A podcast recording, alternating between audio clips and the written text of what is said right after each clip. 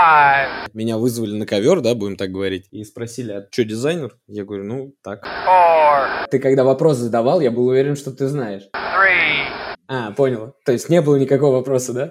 two, Они ужасные. Они просто ужасные. one. Потому что, во-первых, я этого не знаю, во-вторых, ну, там, нас с тобой посадят. Fire.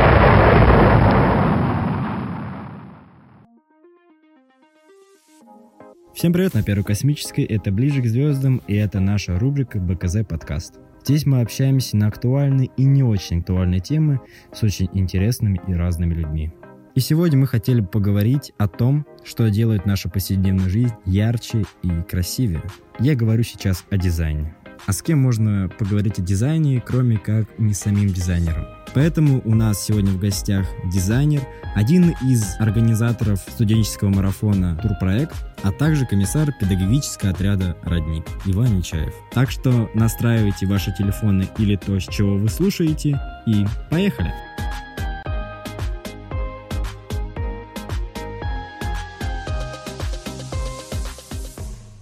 Ну что, Вань, здравствуйте. Здравствуйте, Антон. Ой, как же давно я вас не видел. Соскучился, хочу с вами увидеться лично, но карантин и самоизоляция не позволяет, поэтому все будет в онлайн-формате у нас. И первый вопрос. Пока ты не задал вопрос, Антон, я тебе могу сказать, что я всегда, ну, там, очень часто бываю в офисе, да, и ты знаешь, где он находится, ты всегда можешь сесть на что-то и доехать. Я знаю, но дистанционное образование останавливает меня. Я понял, понял.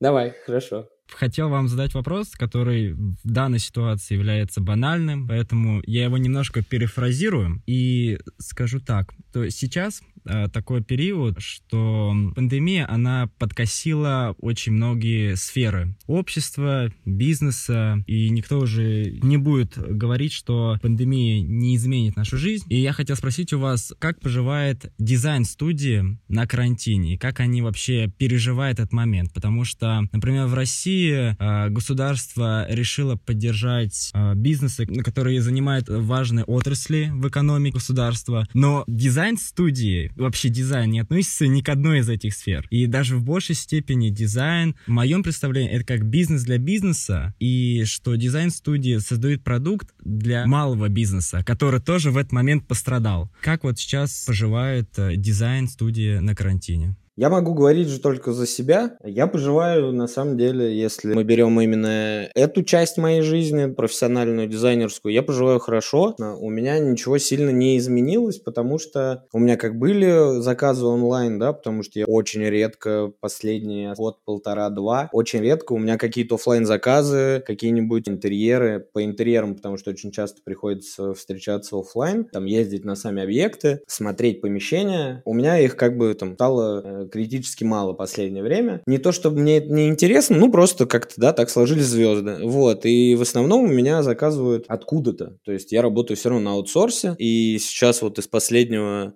я там делал для банка открытия такую прикольную презентацию. Сейчас делаю мерч для российского движения школьников, для одной из смен, которую они проводят. Большой школьный пикник. В том году она была. Я посмотрел, там визуальная составляющая была, ну, так слабенькая, так скажем. Э, Сейчас я стараюсь сделать им как-то поярче, по-детски. Такого слова нет, я знаю. Если Артем Гусев нас слышит, он прямо сейчас выключил подкаст. Ну, то есть у меня все на самом деле хорошо с точки зрения именно студии, работы. А как вы думаете, повлияет э, коронавирус и карантин на сферу дизайна? Да, я думаю на самом деле, что никак, ну, сильно никак, это точно. Единственное, что он даст пищу для размышления некоторым дизайнерам, потому что, я не знаю, может быть, да, видели, ну, уже много достаточно есть каких-то картинок, фотографий э, с тех стран, которые плавно отменяют меры карантина и открывают, да, там, рестораны, какой-то еще общепит. И там самая, одна из самых популярных картинок в Германии какой-то ресторан сделал шапки своим э, посетителям, да, они раздают такие шапки, на которых такая розочка поролоновая, э, типа для социальной дистанции. Это же тоже как бы дизайнерское решение, ну, можно так сказать. Я видел проекты новых самолетов, которые, ну, как хотят делать самолеты теперь, да, после пандемии. Если в ряду три места, среднее кресло будет направлено спиной по направлению полета. И будут такие, ну, глухие перегородки. То есть, с одной стороны, это круто, да, потому что ты не хочешь э, видеть, как там, твой сосед храпит с открытым ртом, например. А с другой стороны, это совсем не круто, потому что я вот не могу ехать в автобусе спиной вперед. Что говорить, да, там, о взлет или посадку на самолете. Ну, там, кстати говоря, Артемий Лебедев обсуждал это в своем YouTube-канале, и там я видел фотографию, где кресла стояли, ну вот в этом новом дизайне самолета, кресла стояли друг напротив друга. И как сам Артемий Лебедев выразился, что это будет не совсем удобно для людей, кто уважает личное пространство и кто, например, не хочет смотреть 8 часов полета э, в лицо другому человеку. Я тоже смотрю Лебедева, вообще фанат Лебедева, но я немножко про другой концепт говорю говорил. По факту там так получится тоже все равно. И в таком, и в том, и в другом концептах э, есть э, нюанс какого-то дискомфорта смотреть там друг на друга, да. Ну, я как бы, я Пока не могу ничего сказать, потому что э, ведут э, такие самолеты, такую конструкцию, не ведут, пока непонятно. Но я про то, что, э, да, вопрос-то был про как коснется дизайн. Дизайн в любую, наверное, в любую, будь то проблема мировая, да, или наоборот какая-то победа мировая, дизайн всегда будет э, за это цепляться и стараться что-то создать или там, да, сделать, или как-то улучшить то, что есть из-за этой мировой проблемы или какой-то, э, да, мировой радости, или частной какой-то радости, только в которой в стране происходит. Потому что, опять же, если там, нашу страну брать за пример, как у нас сейчас э, работает сайт госуслуг. Ты, наверное, не особо с этим сталкиваешься, но я вот общался с московскими людьми, да, и то, что он у них висит сутками, просто ты не можешь зайти чтобы сделать себе этот там пропуск, еще что-то, еще что-то. Плюс он, да, не особо удобный. Когда ты заходишь, тебе там приходится много раз клацать, чтобы найти то, что надо, еще что-то, еще что-то. Ну, ну, много всяких нюансов. Но защиту да, э, сайта э, госуслуги, портала госуслуги, да, э, я хочу сказать, что это земля и небо в сравнении, что там было год назад. То есть ребята работают, это круто. И круто, что у них там всегда и везде есть сейчас ссылки, то, что тебе именно надо, потому что сейчас на госуслуги заходят только, чтобы делать, да, какие-то пропуски еще. Почему вы решили посвятить свою жизнь дизайну и когда это ну, наступило? Обожаю этот вопрос.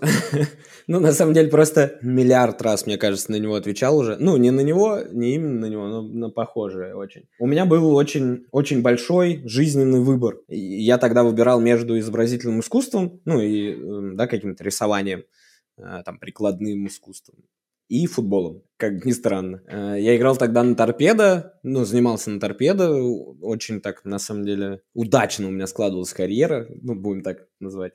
У меня, потому что дедушка в свое время когда-то тренировал торпедо, да, это почему у меня еще был футбол в моей жизни. А рисовать я пошел, потому что, ну, пошел заниматься в художественную школу, художественную школу номер три города Владимира, передаю всем привет, если вдруг когда-нибудь и в какой-то момент, по-моему, в шестом или в седьмом классе в 36-й школе наступает момент, когда дети учатся во вторую смену. Э, у меня случилась эта вторая смена, и ну, у меня не было э, возможности ходить и туда, и туда. И у меня стал выбор в жизни. И на тот момент мне казалось это такое суперсильное взрослое решение, что надо выбрать изобразительное искусство, потому что там есть какое-то будущее. А, например, в футболе я просто, ну, я как-то провел такую параллель, то, что там футбол, спорт, он заканчивается в 30 лет, ну, грубо говоря. То есть э, люди выходят на пенсию, да, вот. И только поэтому, наверное. И я тогда выбрал изобразительное искусство, и у нас очень такая, очень сильная художественная школа. У нас было прикладное, история искусств, скульптура. И в тот момент я понял, особенно там на какое-то задание было по декоративно прикладному, не помню сейчас, точно не скажу. Оно было связано с тканью, я точно помню. И я на тот момент понял, что модельер это прекрасно. То есть, да, люди, которые шьют одежду, ну, там, модельер, какие-то техники, как просто дизайнеры одежды, да. Это круто, потому что ты своим творением, да, своей работой, ты улучшаешь жизнь других. То есть э, ты делаешь удобную одежду, ты делаешь красивую одежду. И вот почему-то на примере именно какого-то текстильного дизайна я тогда понял, что я хочу делать жизнь э, людей, которые меня окружают, красивее и удобнее. А я считаю, что дизайн это именно про это, про красоту и про удобство. А Артем Гусев сейчас бы выключил бы подкаст. Почему? Потому что вы сказали красивее, а надо красивее. Ну, я сразу, да, извиняюсь перед э, всеми филологами, которые это будут когда-либо слушать или да, просто с чувствительными людьми, потому что э, русский язык мое все. И я могу одевать на себя и надевать на кого-то. Сейчас э, у кого-то вообще искры из глаз даже полетели немножко. Можно ли научиться дизайну? Просто вы говорили, например, касаемо э, высшего образования, что вы его бросили из-за того, что преподаватели были очень старыми, и что они уже не следили за трендами дизайна, и они преподавали такие, ну, можно сказать, старые техники, которые уже в жизни неприменимы. И поэтому хотел спросить, учиться дизайну можно, или это какой-то талант? А, безусловно, это талант, и это, знаешь как, это способность видеть прекрасное. Э, если мы опять, да, вспомним нами любимого Лебедева, у него на сайте есть э, тест, насколько ты дизайнер да, или как-то так он там называется. И там же ничего сложного, ты просто заходишь, и там, ну, какие-то картинки, и ты должен выбрать либо это, либо это. И те по итогу, ну, говорят прям четыре критерия в дизайне, каким бы ты был дизайнером, процентным составляющей. Поэтому я считаю, что это талант, безусловно, но дизайн, как и любой навык, ему можно научиться. То есть есть основы дизайна какие-то, да, есть основы композиции. Мы все знаем историю дизайна. И дизайн — это очень многогранная наука. Это не просто рисовать красивые логотипчики или э, делать переходы в сторис в Инстаграме. Это огромная-огромная совокупность наук. И опять же, смотря про какой дизайн мы говорим. Если, например, это какой-то э, дизайн интерьеров, это одно. Ты должен быть не только дизайнером, но и инженером, архитектором. Должен очень много знать э, правил, материалов. Если это ландшафтный дизайн, ты должен понимать почву, Э, должен, да, немножко в биологии разбираться. Если это какие-то IT-вещи, там, или какие-то визуальные штуки, мало того, что должен знать очень много софта, компьютерного, чтобы просто это все выдать. Ты еще должен знать какие-то правила, например, разрешение картинки, да, или там форматы э, файлов, всякие файлообменники. Ну, очень много компьютерной волокиты, да, на тебя на, на, наваливается, если ты в этом работаешь. Вот, а так я считаю, что дизайну научиться можно, но к этому должно быть видение прекрасного, потому что если у тебя его, ну, нет совсем, то ты, конечно, никогда не научишься. Хочешь тест? Легкий такой, быстрый. Э, Давайте. Э, смотри, вот есть э, красный фон. Каким из ниже перечисленных цветов ты на нем напишешь текст? Я тебе перечисляю четыре цвета, ты мне говоришь, каким бы ты написал. Желтый, оранжевый, зеленый и фиолетовый. Я знаю, что красный и зеленый — это самые несочетаемые цвета. А, поэтому я выберу желтый. Хорошо. Кто тебе сказал про самые несочетаемые цвета? Есть э, на Ютубе канал «Страсти дизайнера», и он там делал видео, типа, самый ужасный дизайн. И вот он сказал, что там красный и зеленый — это самые ужасные цвета. Хотя это цвета э, флага Беларуси.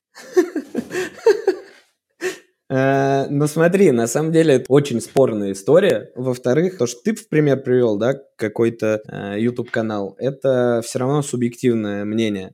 И, и там нельзя его брать в абсолют. Нельзя к этому, как к Богу прислушиваться, да. И то же самое Лебедев там, и еще кто-то там, кто угодно. Нельзя э, про это так говорить.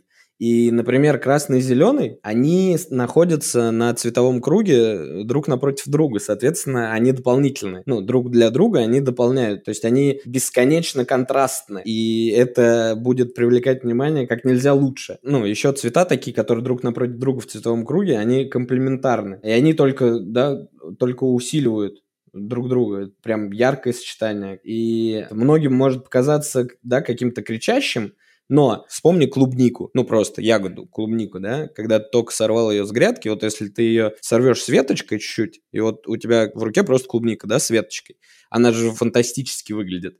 Если клубнику красную с веточкой, с зелененькой положить на белый фон, и сфотографировать в макросъемке, это будет выглядеть красиво, потому что это красивое сочетание. Но вопрос-то был про фон и про текст. Я считаю, что это очень провокационный вопрос, потому что я тебе сказал какие абсолюты, да, я тебе не конкретизировал оттенок, потому что если бы я тебе сказал, например, лимонный, ты сразу представляешь себе лимонный цвет, да, желтый. Если бы я тебе сказал оранжевый, как апельсин, ты представил апельсин. Там фиолетовых тоже оттенков в вагон. И это очень сложный, на самом деле, вопрос, потому что я вот на него, например, не ответил вообще. Потому что... И ты не уточнял, да, какой красный. Алый или как кровь такой, да, ближе к бордовому. И поэтому все эти цвета, которые я тебе назвал, ими всеми можно написать на красном фоне. Вопрос в оттенках. А, кстати, а как можно оценивать те курсы, например, от того же Skillbox или Geekbrains, когда они говорят, вот, смотрите, мы за два месяца, ну, и за 30 тысяч, научим вас веб-дизайну, и вы будете зарабатывать 70 тысяч на фрилансе. Это вранье или в этом есть доля правды?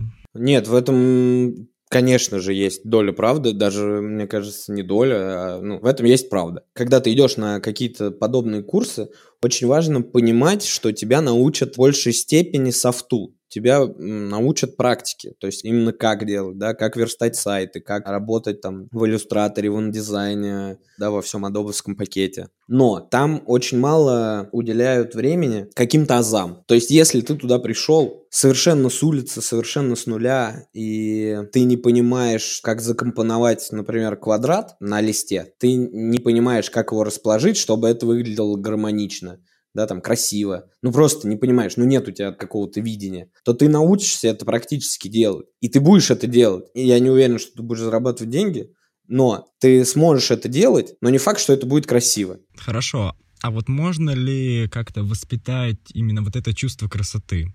Просто есть такое выражение, я даже в подкасте с Валей Морозовой обсуждал, я его тоже услышал на просторах Ютуба, но э, там один фотограф э, сказал такую фразу «Мы то, что мы видим. То есть окружение меняет наше сознание и чувство красоты. Например, что если человек все время жил э, среди картонных коробок, ну, я имею в виду не очень что-то красивое, э, то когда его попросят что-то воспроизвести, то он не сможет ничего воспроизвести лучше, чем картонная коробка. А если, например, человек живет в Лувре, то когда его попробуют написать картину, то он напишет что-то похожее на одно из шедевров Лувра. Понятное дело, что это будет далеко не шедевр, но это будет напоминать э, именно Лувр. То есть это уже будет что-то красивое. Как вы относитесь к этой фразе? Э, нет, я полностью согласен. Если мы, тем более, да, разбираем с тобой сейчас, разговариваем про дизайн и вопрос касательно дизайна, то безусловно.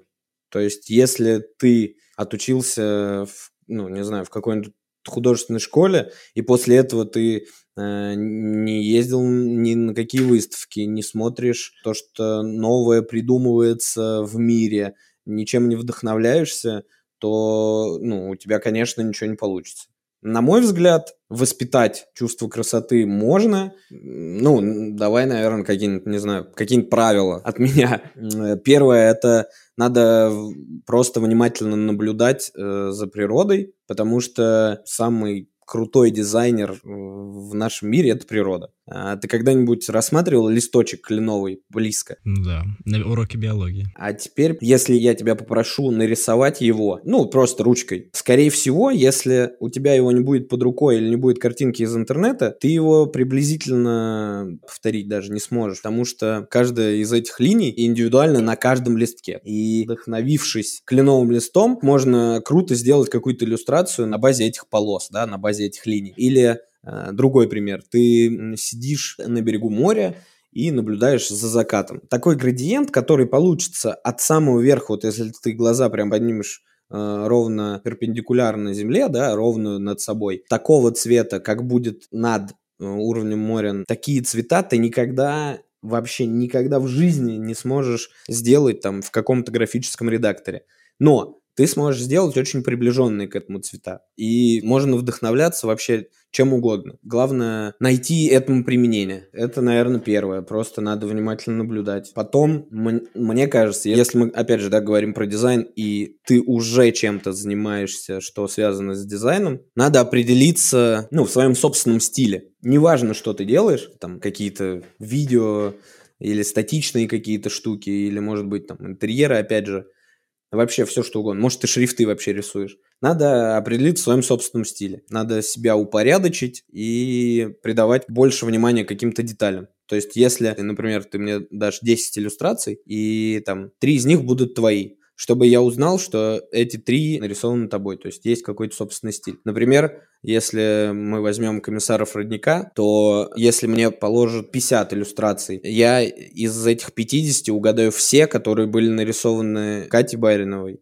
и угадаю те, которые были нарисованы Валей Морозовым. Ну, то есть я знаю, как рисуют эти люди. Я знаю их собственный стиль, у них он есть. Это второе, ну, какая-то такая, да, рекомендация. А, я всегда говорю, что надо смотреть фильмы. Очень много фильмов визуально вдохновляют. Первое — это «Гранд Отель Будапешт». Просто как скомпонована сцена, как поставлен кадр, как покрашен фильм, да. Ну, просто вот, просто фантастически. И в сравнении к нему например, да, что они очень разные. Это Чарли шоколадный фабрик, да, то есть какие там, наоборот, ядерные цвета, какие мысли и какие казалось бы, странные и неисполнимые э, вещи, штуки, да, там показывают. Но это же все тоже дизайн. То есть чисто теоретически мы можем это сделать в жизни, правильно? Но не факт, что это полезно и нужно, но это все равно элемент дизайна. Вот, это, наверное, третье. Четвертое. Ну, мне кажется, что надо выходить из зоны комфорта. Это очень важно в плане развития внутренней красоты. Просто почаще выходить из зоны комфорта. И, например, если ты знаешь, что ты не умеешь рисовать лица, да, есть люди, которые не рисуют лица вообще. Ну, я, я сам сталкивался с этой проблемой и очень часто замечаю, когда э, мне там дети, да, или какие-то студенты показывают какие-то свои иллюстрации, и там нет лица. А лицо очень важно, на самом деле, в иллюстрации, потому что ты понимаешь эмоцию. Можно, конечно, передать эмоцию и без выражения лица, но все же. Вот, и, например, ты не умеешь рисовать лица, просто сядь и рисуй людей с лицами. Просто постоянно рисуй лица, и в какой-то момент у тебя получится, и ты перешагнешь на следующую ступень. Это же прекрасно. Мы для этого и развиваемся. Ну и, наверное, последнее. Оно, наверное, не особо отличается от выхода из зоны комфорта. Это просто надо экспериментировать. Просто экспериментировать с чем угодно. Например, все мы видели эпоксидную смолу. Все мы видели какие-то пластилин, еще какую-то штуку. Просто поэкспериментировать, да с чем угодно, с любыми материалами, с любыми, э, с любыми плоскостями, с тем, с чем тебе кажется, да, у тебя никогда не получится. Давайте поговорим немножко про Артемия Лебедева. Ну, там будет буквально-таки один вопрос, как я понял, что вы его очень любите, смотрите его YouTube, смотрите, наверное, его проекты на его, ну, сайте. Да. Вот, и у него есть такая... Смотрю бизнес-линч. Да, бизнес-линч, классная, кстати, вещь. И у него есть такой проект, который многие не считают дизайн проекта, многие считают, что это какая-то фигня полнейшая, а, но сам Артемий Лебедев гордится, называется экспресс-дизайн, где каждый начинающий э, бизнесмен, малый бизнес может э, взять и за 100 тысяч э, заказать у себя прикольный дизайн, логотип сайта и тому подобное. Вот, как вообще к этому относитесь? Это вообще является дизайном, то, что они воспроизводят, или это какая-то такая, ну, фановая вещь? На самом деле, считаю, что любой дизайн имеет место быть, да, если брать конкретно Лебедева и вот этот вот... Ну, кто-то говорит, что это авантюра. Для кого-то 100 тысяч – это весь бюджет его бизнеса, да, грубо говоря. Поэтому разработать э, логотип, они, причем они же, ну, очень узкий пакет разрабатывают. То есть они разрабатывают логотип и какие-то варианты, э, да, там, идентики, визуалки. Вот, но я считаю, что это дизайн, и причем там есть прям крутые работы, реально, которые мне прям супер нравятся, но и есть э, работы, которые да, вызывают у меня вопросы. Но еще раз говорю, что это очень субъективная оценка. Вообще оценивать дизайн очень странно, в, тем более в наше время, потому что сейчас появилось супер много всего супер очень много всего. Мне очень нравятся там некоторые работы. И я правда считаю, что это полноценный, хороший дизайн. А самое главное, что это э, огромная возможность людям, которые вообще в этом не смыслят, да, и у которых есть эти лишние 100 тысяч рублей, получить полностью э, упакованный, да, фирменный стиль и просто его использовать во всем. Единственное, что я вообще обожаю в Лебедеве, да, то, что это нельзя спорить. Ну, то есть, какой тебе прислали, какой тебе отправили, исполь... хочешь используй, хочешь не используй. Ну, как бы ты там стопроцентная предоплата, ты просто э, заплатил денег, тебе сделали дизайн.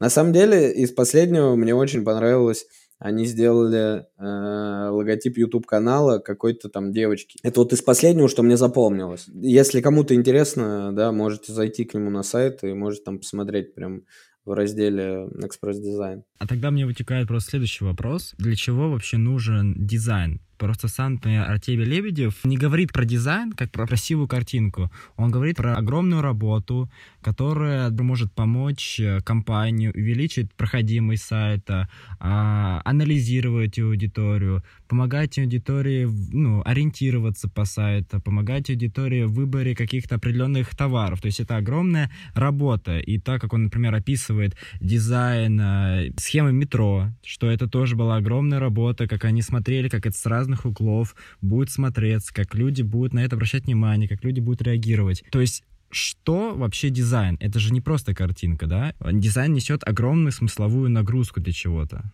Ну, безусловно, Антон, тут ты уже все сказал, да, и ты все очень правильно сказал. Тут я не знаю, мне нечего даже добавить. Только единственное, у тебя в примерах очень много было сайтов, да, а если мы говорим про офлайн какие-то магазины, то просто элементарная крутая, правильная вывеска правильных цветов, правильной формы, на правильном расстоянии от земли, от магазина. Именно правильно сделанная вывеска, она к тебе привлечет клиента. И это так и есть. Для любого бизнеса в первую очередь крутой, красивый, качественный, правильный дизайн – он только для того, чтобы увеличить свою прибыль, если вот так в двух словах. А если мы говорим про, э, вот ты при, при, привел в пример э, метро, это немножко другое, да, дизайн городской среды это намного сложнее, да, и там надо учитывать супер много критериев, просто колоссально много критериев, чтобы сделать это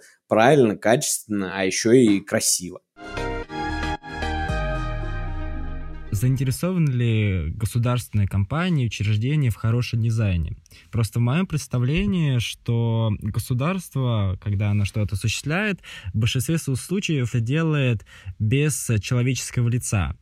Ну, то есть это, например, в каких-то законах, в каких-то реформах, если мы говорим про юридическую сферу, э, или про каких-то действия, тоже касаемо карантина. То есть в большинстве случаев оно делает это все, как будто это не для человека, а вот просто вот по плану нужно им сделать, и все. И это также можно смотреть э, в каких-то городских проектах, когда они делают, например, сквер, и они делают его просто тупо по плану, чтобы это было дешево, чтобы это было как-то функционально.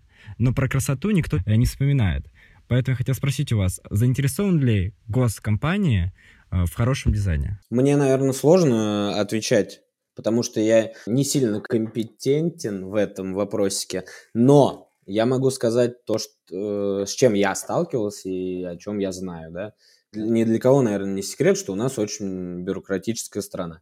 И был у нас э, вариант проекта, мы хотели расписать фасады домов в городе Суздале на улице Бульвар Всполье.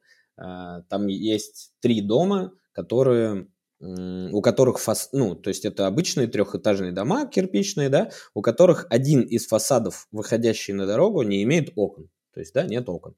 И мы хотели расписать его снизу до крыши, да, на весь фасад, изображение на весь фасад. А изначально идея была такая, то есть это вот про то, что ты говоришь. Я всегда хотел улучшить этот город, да, потому что мой родной город, я там вырос. И ну, появилась такая идея. Появилась лишь ради того, что Суздаль он прекрасен, он крутой, но он крутой только в туристической его части. А вот э, эта улица, она находится там, где находится большое количество супермаркетов, да, куда приезжают, в том числе приезжают туристы покупать себе еду, если они остановились не в гостиницах, да.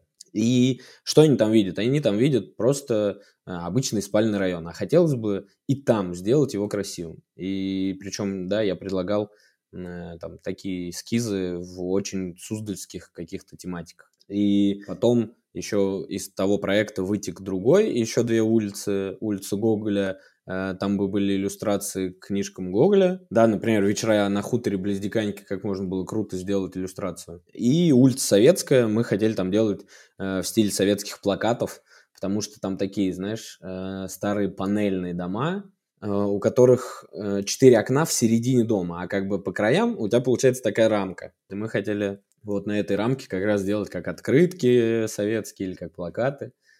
Ну, то есть по проекту это выглядело фантастически. Я причем, я не закладывал вообще нисколько денег за свою работу. Я просто э, хотел, чтобы выделили денег на краску. Ну, нам сказали, что жильцы против. То есть жильцы этих домов против. Э, мне стало интересно, правда это так или нет. И я прошелся тогда один, по, почти по всем этим домам и просто поспрашивал у людей вообще, ну, были такие вопросы. Мне сказали, что нет.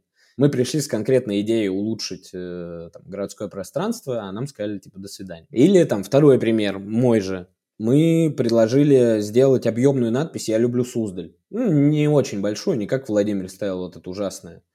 А, например, как в Горховце стоит, э, ой, в Горховце, в этом, в Гусь Хрустальном стоит рядом с этим, с озером. Э, там такое, да, миниатюрное сердечко, очень все красиво. А у меня проекту оно было такое в старорусском стиле, ну, как э, в стиле, опять же, Суздаль. То есть я не, никуда не отходил от этого стиля, чтобы, да, не превратить это все в хай-тек с неоновой подсветкой и и еще с какими-то цепями, да, с какими. А, и по поводу нее мне сказали, что тут ставить нельзя, тут ставить нельзя, то есть нигде ставить нельзя, потому что она якобы закрывает историческую часть города. И вот последнее, самое последнее место, которое я предлагал, на этом месте сейчас, прям вот сейчас, в данный момент стоит надпись 9 э, мая. И я вообще нисколько не хочу там ничего говорить про этот великий праздник, про этот великий подвиг советских людей. Я имею в виду про войну, то есть, типа, нельзя сравнивать, да, 9 мая и надпись «Я люблю Суздаль».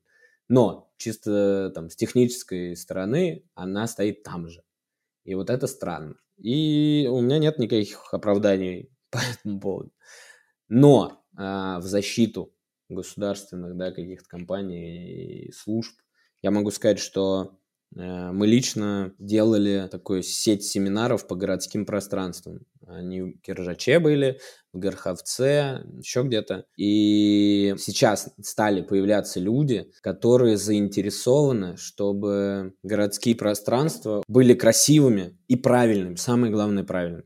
То есть, ну, да, городское пространство, понимаешь, это сквер, парк, еще что-то. И это, ну, круто, потому что, знаешь, сейчас омолаживается все равно Э, сотрудники везде, и в том числе в государственных каких-то да, компаниях, службах. И это круто. То есть это ну, играет огромный плюс, то, что люди сейчас начнут делать красиво, правильно, качественно, удобно. Самое главное, удобно. Если мы берем именно городские какие-то пространства, самое главное это удобно, конечно. А если в российских городах дизайн-код? Ну, если не говорить про Москву, а про Россию. Я на монтаже понял, что, наверное, не все термины, которые я употребляю, могут быть понятны вам. Например, тот же самый дизайн-код. Поэтому я решил запустить рубрику «Помощь бота». Алиса, что такое дизайн-код? Дизайн-код – это свод правил в дизайне по оформлению каких-либо элементов. Самым актуальным является дизайн-код вывесок. Он регулирует оформление объектов торговли. Например, вывески должны соответствовать стандартам и нормам безопасности, не мешать окружающим, не выбиваться из общей концепции, дизайна сооружения, на котором расположены и так далее. Такой перечень стандартов позволяет избегать конфликтов между предпринимателями, местными жителями и городской администрацией. Да, если это была бы реклама Яндекс-станции. Но нет, это просто новая рубрика.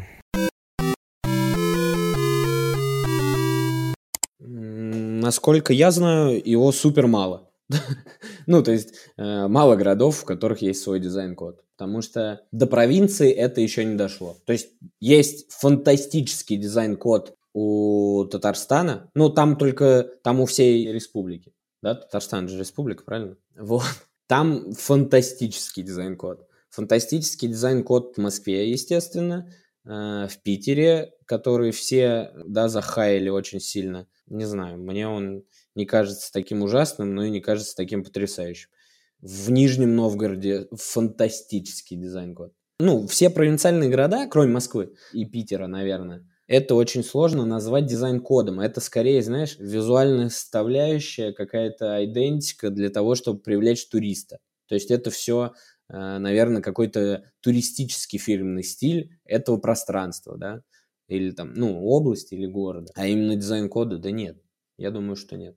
Продолжая про город, вы говорили уже в примере про государство и про то, как оно вам не позволило сделать лучше город именно про граффити вы говорили, что вы хотели раскрасить э, фасад домов какими-то красивыми изображениями тематическими, которые могут как-то дополнить это пространство городское. Но многие люди считают, что граффити — это не искусство, а вандализм.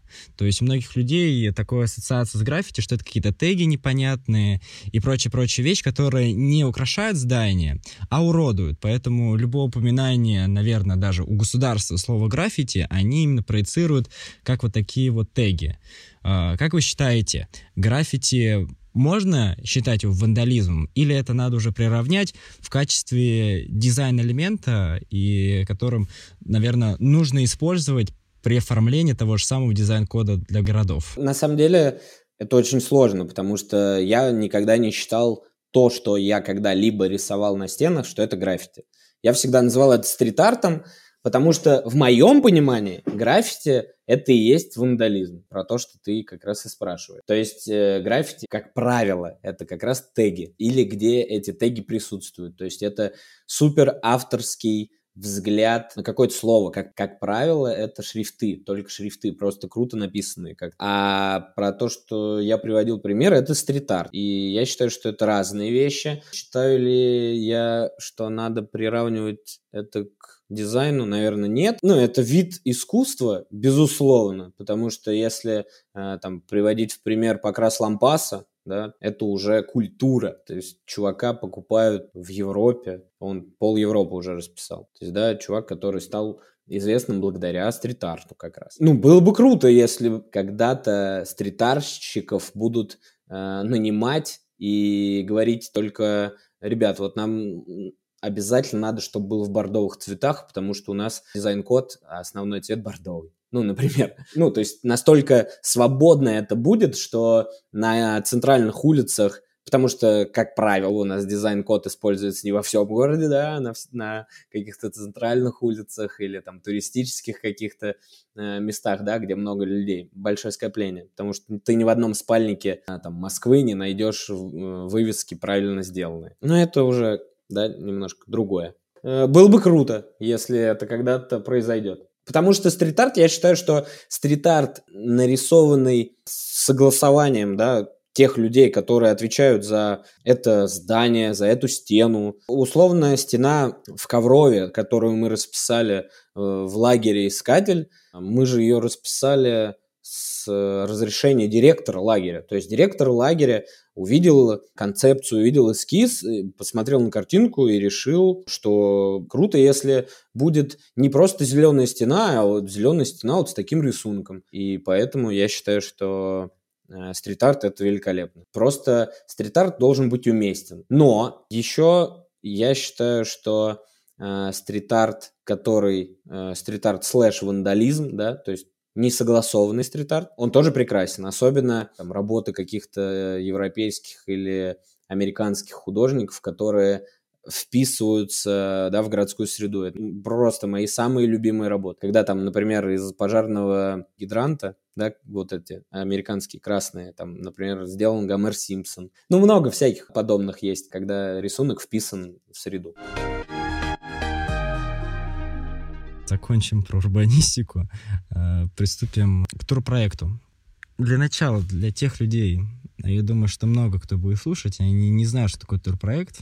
Объясните, в чем суть проекта, что это такое, что вы делаете и зачем это нужно. Турпроект — это образовательный марафон для студентов, на котором мы учим студентов делать туристические продукты, маршруты или события на той локации, в которую мы приезжаем в этот раз. На самом деле, изначально я просто очень хотел, чтобы искатели окунулись в эту атмосферу творчества, безумия и какого-то не сна еще раз.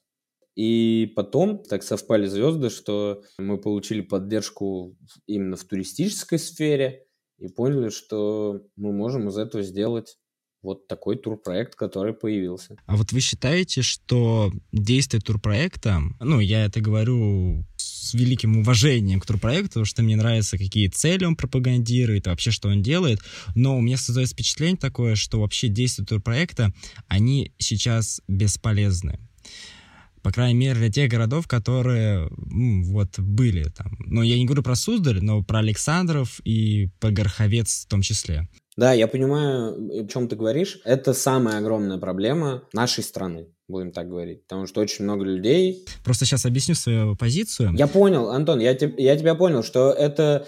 Ну, то, что мы там делаем, это бесполезно потому что эти проекты никогда не будут реализованы. Да даже не в том, что они никогда не будут реализованы, а в плане того, что если они будут реализованы, то это не поможет в городу увеличить туристический поток. То есть, когда мы говорим про внутренний туризм в России, мы говорим больше не про события, а мы говорим больше про инфраструктуру, про гостиницы, про тот же самый дизайн-код, про то же самое удобство городов. То есть, например, касаемо Александрова, если мы организовали бы какой-нибудь ивент, то люди бы просто приехали бы на два дня на этот ивент. И как они приехали, так они и уехали. То есть они в город вряд ли будут заходить, потому что им даже негде будет нормально заселиться, потому что в Александрове очень мало хороших гостиниц. Им негде будет нормально поесть, э, потому что в Александрове тоже не очень хорошо все с ресторанным бизнесом. Даже есть такой вариант, что если они приедут один раз на этот фестиваль, какой бы он классный не был, как бы он классно не был организован, они просто посмотрят на эту всю инфраструктуру, инфраструктуру и в следующий раз откажется туда ехать, потому что будет понимать, что это а неудобно, б неинтересно. Я понял, понял, Антон. Я, э, смотри, я тебе объясню. Это все супер взаимосвязано. То есть, если мы делаем один раз ивент, власти понимают, власти именно местные, да, именно городские власти, они понимают, что ивент крутой, ивент зашел круто, сильно. Приехали люди, мы столкнулись с такими проблемами, как ты только что перечислял. А, негде поесть, б, негде остаться. Да, это самые большие, огромные проблемы. И городские власти понимают, что нужно выделять на это э, денег чуть больше в следующем году, то есть э, строятся больше гостиниц. Это все супер взаимосвязано. Знаешь, как было? Когда мы ездили в Гороховец, именно на стратегическую сессию по городским пространствам, гороховецкие чиновники, будем так их назвать, сказали то, что вы нам привезите турпоток, а мы для них построим гостиницы. Ну, это немножко неправильная позиция, потому что вы постройте гостиницы, а мы вам привезем турпоток. Да? И это палка о двух концах, как говорится. Все очень взаимосвязано, Антон. Если ты бесконечно обожаешь свою территорию, э, не знаю, на которой ты вырос, где ты родился, или просто тебя симпатизирует, если ты там будешь что-то делать, в конечном итоге это даст свои плоды. Потому что если, опять же, приводить пример Гороховец, благодаря макушке лета, а гороховцы знают. И теперь не макушку лета как-то связывают с гороховцом, а наоборот. Это к вопросу об ивенте. А если вопрос о маршрутах, да, безусловно, если мы создадим такой турпоток через определенные точки нашей области или там нашей страны, и люди будут понимать, что это внутренний турпоток, он круто работает, но люди сталкиваются из года в год или там из месяца в месяц с одними и теми же проблемами. Их надо решать, и на, на местном уровне это можно все решить. Просто тут вопрос, э, знаешь, наверное, в чем? Заинтересовано это место в этом или нет? А вот реально, заинтересован ли государство в улучшении собственного города? Ну, именно государство, именно муниципальной власти. Вот тот же самый пример с, с граффити. Я, например, считаю, что реально граффити — это спасение для советских э, спальных районов. Все мы живем в Брежниках, Хрущевках, которые обделены классным дизайном стилем, да, и у них есть очень много голых пространств, пустых, очень скучных, унылых, серых, которые можно реально закрасить обозначить э, красивыми граффитями, преобразить как-то район, но государство такими непонятными действиями останавливает этот процесс? Оно останавливает э, развитие города или что? Или это там, не знаю, какие-то бюрократические вопросы? Или, ну, нежелание человеческое что-то менять? Э, Да нет, э, ну вот еще раз, наверное, да, возвращаясь там к городским пространствам, наверное, это в первую очередь это непонимание, то, что это все очень важно. Э, Важно создать настроение для людей. Не знаю, если очень условно приводить в пример, да, я когда э, возвращаюсь из раза в раз э, к бабушке в Доброе, когда я когда-либо туда заезжаю, да, в Доброе это район, в котором я провел большое количество времени в своем детстве, там было всегда уныло. То есть там, там были вот эти девятиэтажки, высотки, 16-этажки пустые, голые, там не было ничего. Потому что, ну, относительно старый район. И там никто ничего не делал, потому что, ну, я думаю, что просто там, типа, нет денег, э, незачем, потому что как мы выделим на краску, например, там на целый дом, на фасад мы выделим 100 тысяч рублей, если мы на эти 100 тысяч рублей лучше заасфальтируем дорогу. Я очень условно говорю, Антон. То есть я думаю, что это э, зависит все от бюджета, ну, конечно, от бюрократии, от коррупции, да много, ну, много, наверное, факторов, но просто я не, э, не буду об этом заявлять, потому что, во-первых, я этого не знаю, во-вторых, ну, там, нас с тобой посадят. Условно. Я думаю, что им, ну, только так, именно так, что просто не хватает бюджетов. А то, что э, люди это понимают, они этого или нет, вот это уже очень сложный вопрос. Потому что, например, улица Нижняя Дуброва, и вот ей параллельно две улицы, не, пом- не помню, как называется. Одна Тихонрава, а вторая, не помню, рядом, короче. И вот если там пешком, когда это пройдешь, то увидишь, что там очень много трансформаторных будок расписаны полностью в круг. То есть все четыре стороны расписаны. И там не всегда такие какие-нибудь славянские мотивы. Там есть прям стильные, крутые работы. Прям, правда, очень достойные стрит-арт работы. Но это не городские власти. Там от городских властей, наверное, процентов 10. Это все местное какое-то управление, да, какие-нибудь ЖКХ, ТСЖ, какие-то именно местные дела, да, то есть был двор, и ребята во дворе пришли к своему председателю и сказали, чувак, давай тебе распишем будку, будет круто, красиво. И там, правда, там идешь, и глаз радуется, там не грустно, не угрюмо. Э, Я к тому, что э, очень яркая трансформаторная будка, крутая, э, вместо просто да, кирпича.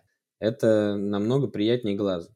Но в оправдание там, доброму, э, добрый старый район, а Нижний Дуброво относительно новый. Соответственно, здесь намного, наверное, младше возраст управляющих людей. Мне так кажется. А то есть, чтобы что-то расписать, то же самое будку, надо идти и спрашивать разрешение у ЖКХ, да? Э, Наверное, не у ЖКХ, а у ТСЖ.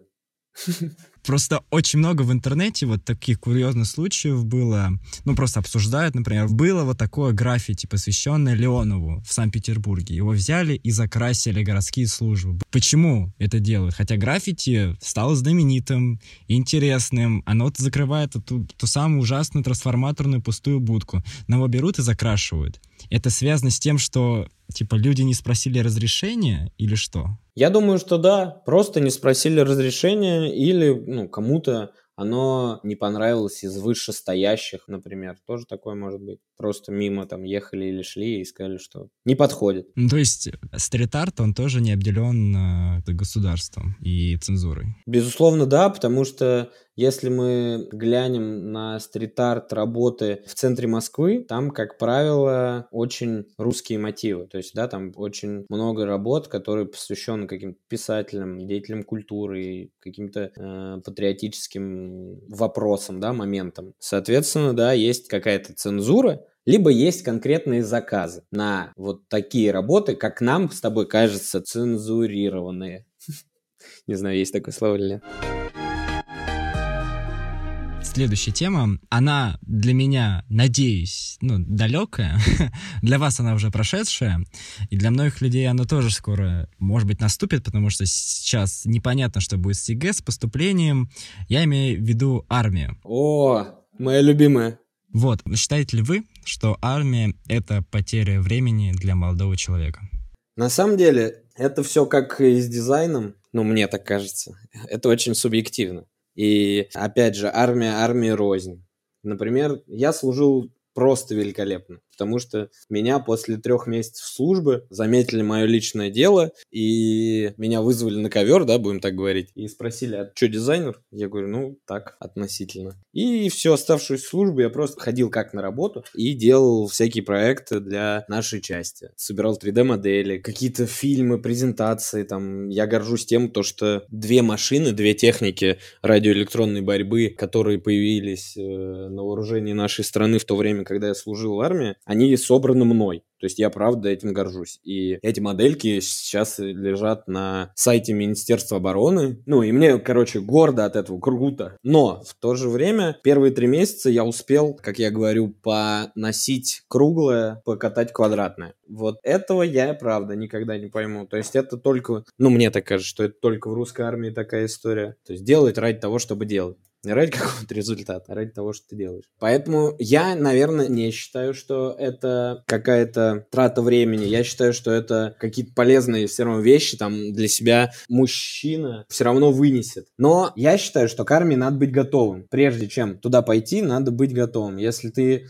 как-то не готов физически или морально, то туда лучше не ходить. А нужна ли срочная армия сейчас? Ну, думаю, что да. Почему нет? Почему она вдруг стала не нужна? Единственное, что я правда считаю, что не нужно такое количество. Э, вот как у нас это происходит, да? Ну, у нас же это, это обязанность, да? То есть ты военно обязанный. Э, я считаю, что не нужно такое количество призывников. То есть это должно в какой-то момент времени, мне кажется, стать более добровольным. Ну, я не знаю, я не знаю просто, как правильно, как правильно сказать. Ну, смысл, наверное, вот такой, что просто сократить количество. Потому что какое... Ну, я просто, знаешь, про что? Про то, что какое колоссальное финансирование э, сейчас, да, срочная служба и армия в общем, можно было много других отраслей в нашем государстве, да, перефинансировать. Ну, то есть вы не приверженец той фразы, что если не служил, то не мужик? Ну, наверное, нет. У меня, как ни странно, из моих супер близких друзей, их осталось немного, э, служил я один. И, да, там есть очень забавный факт, что 23 февраля я отмечаю один. Ну, гру- грубо говоря, понимаешь? Потому что, да, пацаны не служили, и э, они не служили там, по разным причинам. Кто-то, правда, по, по здоровью не служил, кто-то откосил, а кто-то служил уже потому что э, учился да, в, в, в Академии МЧС. И он отслужил больше даже, чем я. Ну, это очень спорно. Все очень спорно, Антон. У меня был в части такой молодой человек, он служил по факту. То есть он был в списках, но я его видел три раза в роте сейчас будет... Блин, наш просто подкаст раскритиковали. Ну как раскритиковали? Сказали, что не хватает человечных вопросов. Все очень как-то мужское. Поэтому сейчас будет рубрика «Вопрос от слушателя». Если бы вам была представлена возможность сыграть абсолютно любую роль в кино, какую бы вы выбрали? Очень сложный вопрос. Ну, не знаю. Начнем, наверное, с того, что я э, так себе актер, и я бы, наверное, не хотел играть роль в кино. Ну, не знаю, я не знаю, как, как правильно да, объяснить, чтобы было понятно. Ну, мне кажется, что я бы не справился. Но если гипотетически чисто представим то, что я актер, и я справлюсь с любой ролью, э, которые когда-либо были, да, так мне надо отвечать на вопрос, наверное. Не знаю. Ну, давай, давай я буду отвечать так. Чисто гипотетически, я великолепный актер. Э, Леонардо Ди Каприо или Джонни Депп, э, то я бы сыграл капитана Джека Воробья. Хотел бы сыграть, да не знаю, любую роль Джонни Деппа я бы хотел сыграть. Знаешь, кроме, кроме этого, Свини тот, который прихмахер. Но мне не нравится мюзикл просто. Окей. А, какое у вас самое лучшее воспоминание из детства? Не знаю. Это очень очень провокационный вопрос, на мой взгляд. Ну, потому что я не могу выделить какое-то воспоминание из детства. Потому что у меня было счастливое детство в общем. Вот когда ты э, закончил проговаривать вопрос, у меня там за долю секунды промелькнуло да, все мое детство. И не появилось никакого момента, который я бы выделил. Потому что я считаю, что у меня было великолепное детство, да, без гаджетов. И мы были, как я всегда это говорю, мы были детьми улицы.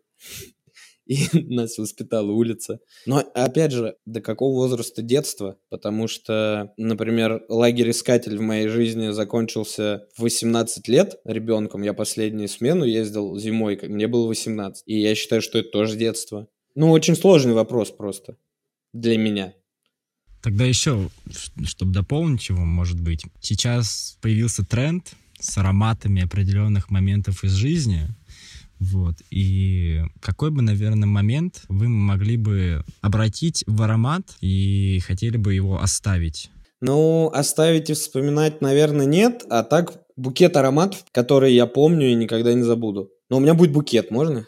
Я сейчас пишу ситуацию, и там сами постарайтесь почувствовать э, запах. Первое – это летнее утро, супер раннее утро, наверное, там около часов 7, да, или до 7 утра. Лес, ну, не густой, то есть, да, вот как, как только ты заходишь э, в лес, немножко, да, сырая земля в перемешку с э, свежеиспеченными пирогами и молоком. Хоть молоко и не пахнет, ну, как мне кажется. Вот, какой-то вот такой запах. Это Первый запах – это запах деревни. Да, от него пахнет бабушкой и дедушкой. Второй запах, ну, это, наверное, не второй, а второй, третий, но они как-то вдвоем. Я никогда не забуду, как э, пахнут руки моих родителей. Это вообще, наверное, из раннего детства, потому что я не помню, как они тогда выглядели, ну, грубо говоря, но вот запах этот, он остался как, да, на подкорке. Я всегда очень зависим был ну, я не знаю, это, наверное, совсем из детства меня потому что приучили так, я зависим от своей спины. Ну, то есть, э, мне кажется, что они меня так успокаивали, когда я был совсем-совсем крошкой. Э, мне просто, если погладить спину, то у меня все сразу налаживается, у меня сразу все прекрасно в жизни. вот.